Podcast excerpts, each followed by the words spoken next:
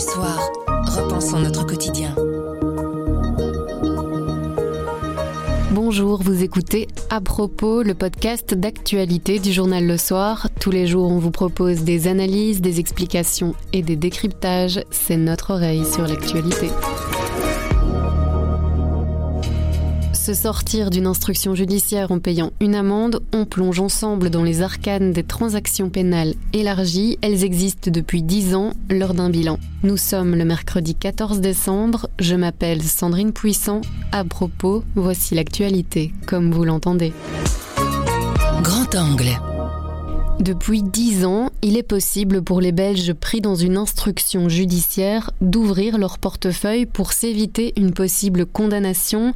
Ils peuvent, depuis 2011, payer une amende et échapper à la case procès, une procédure qu'on appelle transaction pénale élargie. Avec le recul, quel bilan tirer de ce système? Combien l'État belge a-t-il empoché? Qu'est-ce qui cloche dans la procédure et quels sont ses bénéfices? Xavier Kounas, chef du service enquête, a épluché des milliers de coupures de presse pour tirer le bilan de toutes ces transactions. Il nous raconte. Bonjour Xavier. Bonjour Sandrine. Pour commencer, pour que tout soit clair pour tout le monde, c'est quoi une transaction pénale? Bah, L'exemple le plus simple, c'est quand on se fait flasher sur la route ou qu'on a une contravention, on paye directement une amende, c'est-à-dire qu'on n'est pas au tribunal, on peut payer un montant qui permet de faire cesser la poursuite. C'est ça une transaction pénale. Alors évidemment, il en existe de plusieurs types et celles auxquelles nous on s'est intéressé, ce sont les transactions pénales élargies, c'est-à-dire qu'il y a eu une loi en 2011 qui a permis de faire entrer toute une série d'autres délits dans le champ de ces accords en fait financiers entre d'une part un prévenu, une personne qui est suspectée d'avoir commis une infraction et de l'autre le parquet. Quelle est la différence entre une transaction pénale classique et une transaction pénale élargie donc qui existe depuis 2011 La différence, c'est que avant 2011, eh bien, ça ne concernait vraiment que des petits délits, un petit montant. Ça ne pouvait pas concerner de grosses affaires, pour le dire simplement. Depuis 2011, eh bien, même si un juge est chargé de, mener une instruction, même pour des dossiers financiers assez importants, on peut désormais signer une transaction. On peut le faire tant qu'il n'y a pas un juge qui a prononcé un jugement. On peut toujours payer une somme d'amende pour, un, que les poursuites s'arrêtent et surtout pour ne pas être reconnu pénalement coupable des faits. Ces transactions concernent n'importe quel type de délit Non, il y a en fait deux critères principaux, hein, on va faire simple ici, c'est que un, les délits qui mettent à mal l'intégrité physique des gens ne rentrent pas dans le scope de, de ces transactions élargies. Donc en gros, si vous tuez votre mari, votre femme, votre fils, votre frère, ou même si vous le blessez gravement, c'est juste pas possible. Et deux, alors là c'est un peu plus abstrait, il faut que le ministère public n'imagine pas réclamer une sanction supérieure à deux ans. Quand il regarde les faits qui sont devant lui, le procureur doit se dire, moi je pense que si je devais aller au tribunal, je ne demanderai pas plus que deux ans au maximum. Si les deux conditions sont réunies, alors on peut entrer dans une transaction pénale élargie, dans une négociation. Et soyons clairs, dans les faits, ça concerne ultra majoritairement des dossiers fiscaux, économiques, euh, politico-financiers, la, la, plus grande partie des cas qu'on a pu observer. Et quels sont les avantages de cette procédure? Il y en a plusieurs. Hein. Je pense que les procédures judiciaires sont aujourd'hui très longues. Parfois, la justice est un peu débordée, la police elle-même, et donc ce sont des enquêtes qui prennent beaucoup de temps. Il y a des devoirs complémentaires. Quand on est une entreprise, quand on veut se sortir de, du pétrin et, et, oublier ses ennuis, ça permet d'appuyer sur l'accélérateur, en fait, de régler les affaires une fois pour toutes rapidement. Ça permet d'éviter une forme de publicité. Bon, évidemment, au moment où l'instruction est ouverte pour les grosses affaires, les médias sont au courant. Mais dans d'autres cas, le procès est tout aussi retentissant. Et donc, s'éviter un procès, c'est aussi s'éviter cette forme de, de dommage euh, réputationnel de cette publicité. Et alors, si on se met dans la peau de, de la justice, du ministère public, eux, ils font rentrer de l'argent rapidement dans les caisses de l'État avec la certitude de le toucher. C'est-à-dire qu'il y a toujours une incertitude dans un procès. On ne sait pas comment ça peut finir. On ne sait pas les amendes qui pourront être imposées. On ne sait pas si on récupérera l'argent in fine.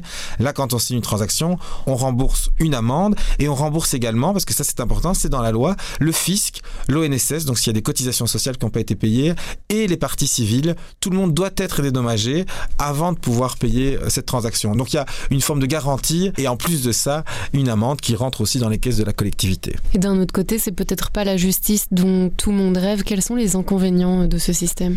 C'est vrai que la plupart des magistrats, des avocats qu'on a rencontrés pour préparer ici le dossier, ce dont ils rêvent, c'est d'une justice efficace où on peut toujours avoir un procès avec euh, une contradiction des avocats euh, des différentes parties et où à un moment un juge finit par trancher.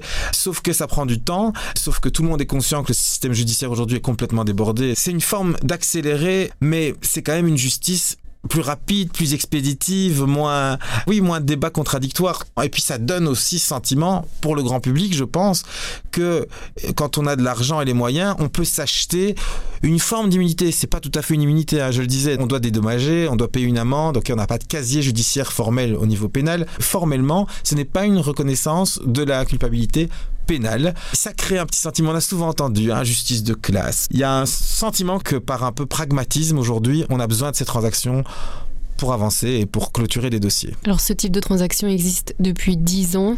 Vous avez voulu euh, faire le bilan. Pourquoi avoir enquêté euh, sur ce sujet? Ben, C'est un sujet qui nous turlupine depuis quelques temps. Avec mes partenaires flamands de Knack et du Teid avec qui on a travaillé ici, on a souvent été confrontés dans des affaires judiciaires à ce type de, de transaction. Un point final, on va dire, du dossier par une transaction. On l'a fait aussi parce que c'est quand même une loi un peu sulfureuse. Quoi. Si les gens se souviennent, je pense que les, les amateurs du sujet se rappelleront du Kazakh et elle est née, cette loi, avec la suspicion qu'on l'a créée pour un trio kazakh emmené par Patok Chodiev qui aurait influencé un peu à la dernière minute euh, le gouvernement belge pour qu'on puisse justement s'acheter une immunité. Et éviter d'être condamné. éviter, tout à fait, d'être condamné, de devoir passer devant un tribunal.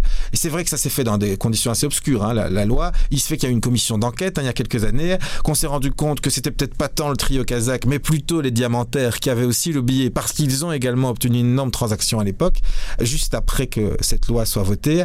Et bref, après tout ce volet sulfureux, aujourd'hui qu'on a un peu de recul, on s'est dit, tiens, pourquoi pas profiter des statistiques pour interroger les gens, voir un peu ce qui va, ce qui va pas, ce qu'on pourrait peut-être améliorer et euh, expliquer tout ça aux lecteurs. C'était l'objet du dossier euh, du jour. Et comment vous avez procédé? Parce que le détail de cette transaction n'est pas forcément euh, public. Non, donc ce qu'on a eu, il faut reconnaître, on a eu les chiffres, les statistiques officielles de la part du ministère public, anonymisées. Mais évidemment, on voulait en faire un peu plus et ce qu'on s'est dit, mais tiens, on va essayer de comparer ça, donc les chiffres officiels, à ce que nous on sait, nous étant tous les médias qui essayent de, savoir quels sont les accords qui sont conclus, parce que dans la loi, il n'est pas prévu qu'il y ait une quelconque publicité. Mais par contre, des journalistes bien informés parfois apprennent qu'il y a un accord conclu et finissent par le révéler. Donc on est passé par toutes les coupures de presse, une à une, depuis 2011.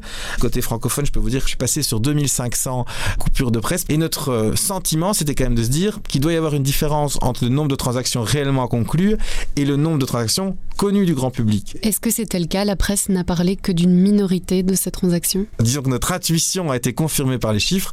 On a réussi à retrouver dans les archives de tous les groupes de presse, on n'a pas fait que le soir, 150 personnes, un tout petit peu moins, dont on sait qu'elles ont conclu une transaction pénale un jour. Si je compare ça aux chiffres officiels, ben, on se rend compte qu'en fait, il y a 10% des cas qui sont connus du grand public, de la presse, que la presse assume être au jour. Et puis il y a surtout 90% des transactions qui sont aujourd'hui toujours inconnus. Si je peux faire une mini nuance, parce que, enfin mini, elle est pas si mini que ça, je pense, c'est que si on regarde par contre en termes de montant, on se rend compte que on connaît toutes les plus grosses transactions, on est quasi à 90% du montant qui est connu. Donc les grosses transactions finissent par fuiter, toutes les plus petites, elles, restent sous les radars, en tout cas sous les radars de la presse. Que représente le montant de ces transactions en Belgique? Mais Entre 2011 et 2021, pour vous donner le chiffre précis, on est à 1 milliard 85 millions 244 420 euros. Voilà, vous l'avez à l'euro près. Et donc ce chiffre inclut, j'insiste bien, à la fois les amendes, mais aussi les remboursements qui ont dû être faits au fisc, aux parties lésées, à l'ONSS par exemple,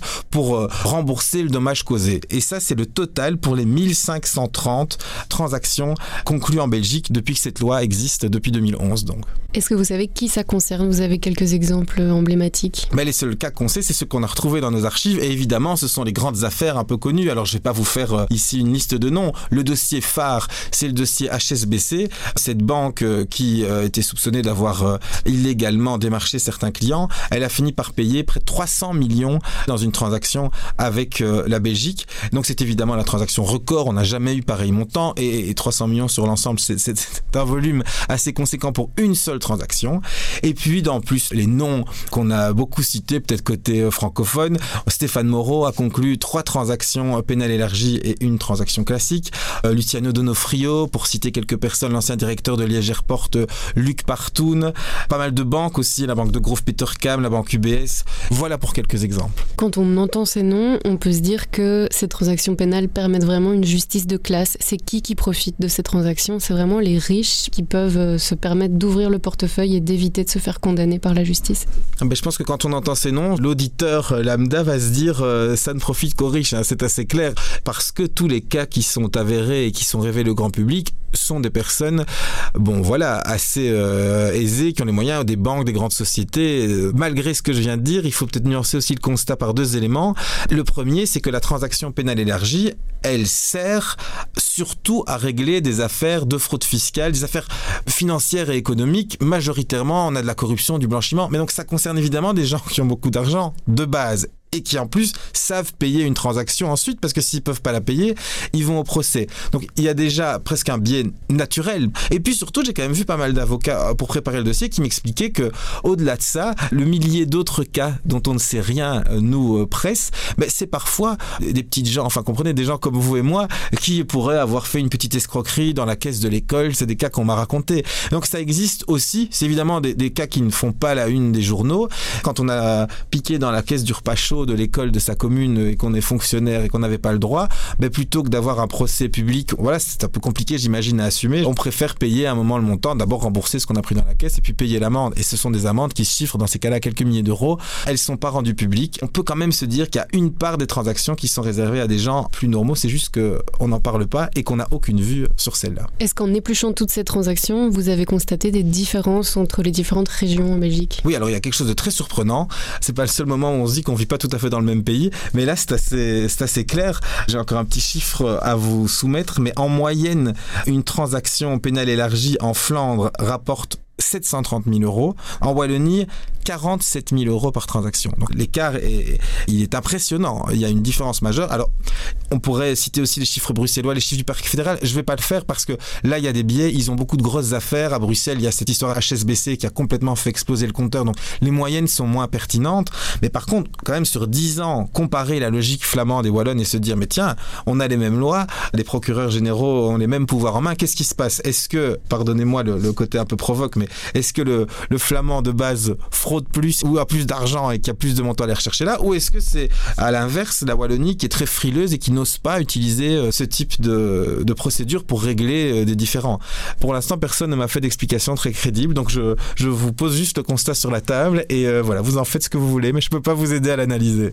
Ces accords ne sont pas publics, mais est-ce qu'ils se font très discrètement entre avocats et magistrats ou bien il y a une forme de contrôle sur ces transactions, sur leur contenu? Oui, c'est important. Ce n'est pas qu'un accord en chambre. Bon, on parle, je le répète ici, que des transactions élargies, donc pour les plus gros dossiers où il y a déjà un juge d'instruction. À une époque, au début de la loi, il était prévu qu'il y ait juste les deux parties qui se mettent d'accord, allez, qui se tapent dans la main et puis euh, c'est réglé. Mais la Cour constitutionnelle a mis son nez là-dedans en disant, écoutez, ça, ça ne va pas. Euh, il manque en fait un contrôle, quelqu'un qui pourrait s'assurer que votre accord il est bien juste, il est bien proportionné. Et désormais, il doit y avoir homologation devant un juge de fond. Donc euh, grosso modo, il y a un juge indépendant qui a tous les détails et qui doit dire je l'homologue ou je l'homologue pas. Dans les faits, elle est quasi systématiquement homologuée, mais il y a quelques cas. On vient d'en avoir un d'ailleurs, je pense le week-end dernier à Walibi. C'est très rare, mais ça arrive. Et disons que ça ajoute quand même une forme de contrôle qui me semble assez saine. Disons un regard neutre, en tout cas indépendant sur un accord conclu à deux, ça me semble un peu plus clean que quand il se conclut juste à deux et que personne n'a le droit de regard. Vu que déjà nous, pauvres presse, n'avons pas accès à, à ces accords une fois qu'ils sont homologués. En Belgique, on sait que la justice manque cruellement de moyens. Est-ce que cette loi, c'est justement une manière de la financer, de boucher les trous? Il y a plusieurs raisons pour lesquelles on a fait cette loi, mais une des raisons quand même, c'est ce pragmatisme de se dire on a besoin d'avancer, on a besoin de pouvoir régler des dossiers plus vite et la transaction pénale permet de le faire, c'est-à-dire de soulager la justice et d'un autre côté de faire rentrer de l'argent dans les caisses. Donc oui, la réponse est clairement oui. Et certains voudraient aller un cran plus loin. À Bruxelles, le procureur Delmul disait récemment, dans le soir d'ailleurs je pense, qu'il souhaitait que l'argent qui est récolté grâce à ces transactions pénales permette d'autofinancer la justice ou la police, en tout cas d'être utilisé pour euh, gonfler les moyens. Et c'est une bonne idée ça, Xavier? Sur papier, ça peut paraître séduisant hein, de se dire, tiens, autant récupérer cet argent-là pour qu'il y ait plus d'enquêteurs, plus de magistrats et donc une justice plus performante. Mais tous les avocats à qui j'ai soumis cette idée sont eux nettement plus réticents. Certains me disaient c'est comme si on demandait à l'école de se démerder pour trouver ses propres euh, moyens financiers, payer elle-même ses enseignants. Enfin, il y a plein de secteurs qui rapportent rien et qui ont besoin de l'argent des caisses de l'État pour se financer. Donc il y a un côté, je m'autofinance moi-même et je serre mon petit nombril assez dérangeant dans le principe m'ont dit certains avocats, mais je peux entendre la remarque évidemment. Et puis surtout, ça pourrait pousser, encourager à ne plus faire que des transactions pénales, en sachant qu'ils récupèrent une partie du butin. Est-ce qu'il n'y aurait pas un côté assez pervers de se dire que on serait tenté de transiger à tout prix, peut-être en, en allant plus vite? Est-ce qu'on doit inciter les magistrats à l'utiliser à ce point-là, en leur donnant carrément un incitant financier à le faire? Je, je, trouve que c'est une belle question. Ça me semble un peu trop simple d'y répondre en disant euh, oui parce qu'on a besoin de moyens. C'est quand même remettre en cause le fonctionnement même de la justice. Pour terminer, après votre enquête, après donc 10 ans de transactions pénales élargies. Quel est le bilan que vous vous tirez de cette procédure? Mais je crois que mon bilan va peut-être être euh, biaisé par ma profession. C'est-à-dire que c'est vrai que c'est peut-être plus le journaliste qui parle ici que n'importe quel autre observateur. Ce qui est assez frustrant pour nous, et vraiment je vous parle de façon assez personnelle, c'est que je trouve que quand un dossier fait la une de l'actu, quand un dossier euh, avec des questions politiques, économiques, financières, un dossier de criminalité évidemment, il y a un abus de bien social, il y a un délit financier, est-ce qu'il a piqué dans la caisse pour le dire un peu trivialement, est-ce qu'il a euh, fraudé le fisc? On a envie d'avoir le dénouement en fait. Nous, on n'est ni juge, on n'est ni policier, on essaye d'exposer des faits au grand jour. Chacun son job, la justice embraye quand elle juge qu'il y a matière à embrayer. Et cette espèce de culte du secret autour de certains accords, ou même le fait qu'on n'ose pas l'officialiser, moi je trouve ça assez gênant. Il y a quand même beaucoup de choses qu'on ne sait pas, ou qu'on doit deviner nous-mêmes, ou qu'on doit aller chercher, gratter, recouper des sources pour essayer d'être certain que le montant est bien connu. Et je crois que si la Belgique a envie d'assumer à ce point ce système de transactions... En rendant public toutes ces transactions. Je pense que c'est une piste. Il y, a, plusieurs voix qui s'élèvent dans ce sens-là. Si, une fois qu'elles sont négociées et qu'elles sont clôturées, homologuées, terminées, je comprends bien que la négociation se fasse pas sur la place publique, hein, comprenons-nous bien.